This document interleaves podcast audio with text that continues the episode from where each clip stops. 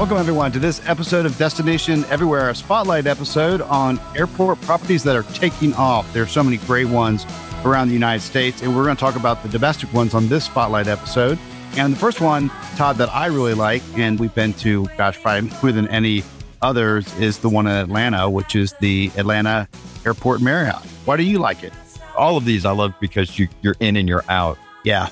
You know, and if you're doing a meeting, you're going to save a lot of money on transportation because you obviously don't have to pay for any. But the one in Atlanta is obviously we fly, you know, Delta coming from South Florida quite a bit. So we always end up in Atlanta and it's convenient. It's nice. It's large. They curate their own honey at the Marriott at the Atlanta airport. And it's large. You know, you can do small groups, you can do big groups, and they're able to accommodate.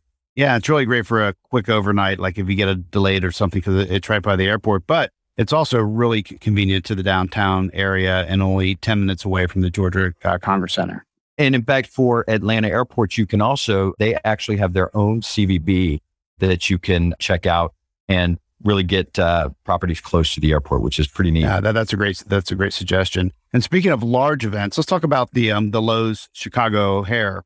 We love Chicago for so many reasons. One is it's really great to, to connect to the entire planet from Chicago. But if you're there on a layover or want to host a meeting there, the Loews Chicago O'Hare is a, is a great choice. They have 50,000, over 50,000 square feet of, of meeting space. So you can pretty much do anything you want there, right? And it's one of the top ho- uh, meeting hotels each year by far, just because of its great in and out for guests and attendees. Yeah, Chicago is just a great destination, but sometimes the traffic can be kind of brutal. So if you do have that option of staying at the Loews Chicago O'Hare, it's a, it's a great property. Yeah. And when you're um, looking for a great hotel that also has a great restaurants, uh, they have a McCormick and Schmick's and a Capital Grille right on site, which makes a huge difference when you're trying to grab a nice quick bite or have a business meeting there. This next hotel is one that we've actually we did a program at not so long ago, and it's the Hyatt Regency Orlando Airport. Yeah, talk about convenient, right?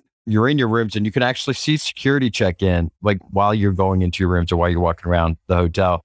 So it makes it super convenient for regional meetings or or even uh, national meetings that it's just tons of lift going into Orlando.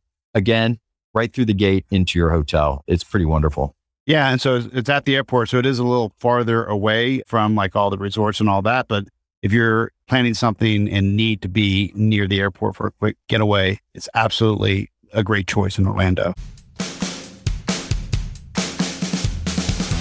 This episode is brought to you by AMI. Need help discovering that next destination for your group or meeting?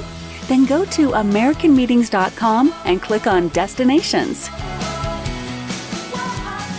So let's talk about the Westin International Airport in Denver. We got snowed in there once. Remember that?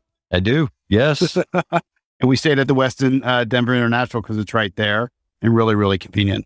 What you don't realize if you haven't flown into Denver, the airport is quite a ways from city center. Yeah, it's yeah. out there. And I think it was probably built like that by design. But again, if you're flying to Denver and then if you don't select an airport property, you do have a lot of travel time. So the Westin Denver International Airport, it's about 35 minutes from downtown, but it's a great large property. And they do have a large fitness facility, you know, a heated indoor pool and 33,000 square feet of meeting space. So it's a great spot.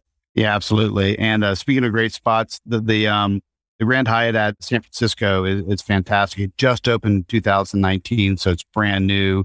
Um, it has an on-site restaurant called Quail, which is uh, fine dining, and uh, has been getting great reviews. Uh, Quail and Crane that features uh, a mix of Eastern and Western cuisine together. So it's just something really unique, not the same old same old American contemporary food. So if you're looking for a place to get in and out really quickly on the West Coast, San Francisco, uh, the Grand Hyatt SFO is a, a, great a great choice.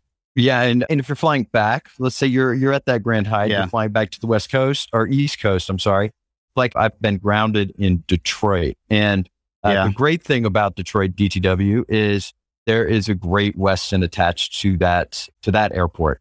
We've actually used it one for meetings, but as a passenger who's got no more flights going out tonight, it was a very comfortable place to just check into and catch your flight the next morning. It was so convenient, and it's it's actually just a, a really nice hotel. Absolutely. And our last one is the Hilton uh, Boston Logan Airport. And we're actually in Boston right now as we speak. And I like this one because it has a really a Boston feel to it. So you, even though you're at the airport and at a contemporary hotel, you still get that Boston feel. And it's got 19,000 square feet of meeting space and meeting rooms. And it also offers some fine dining and has a gastropub as well. And you get all the traditional stuff like clam chowder, fish and chips.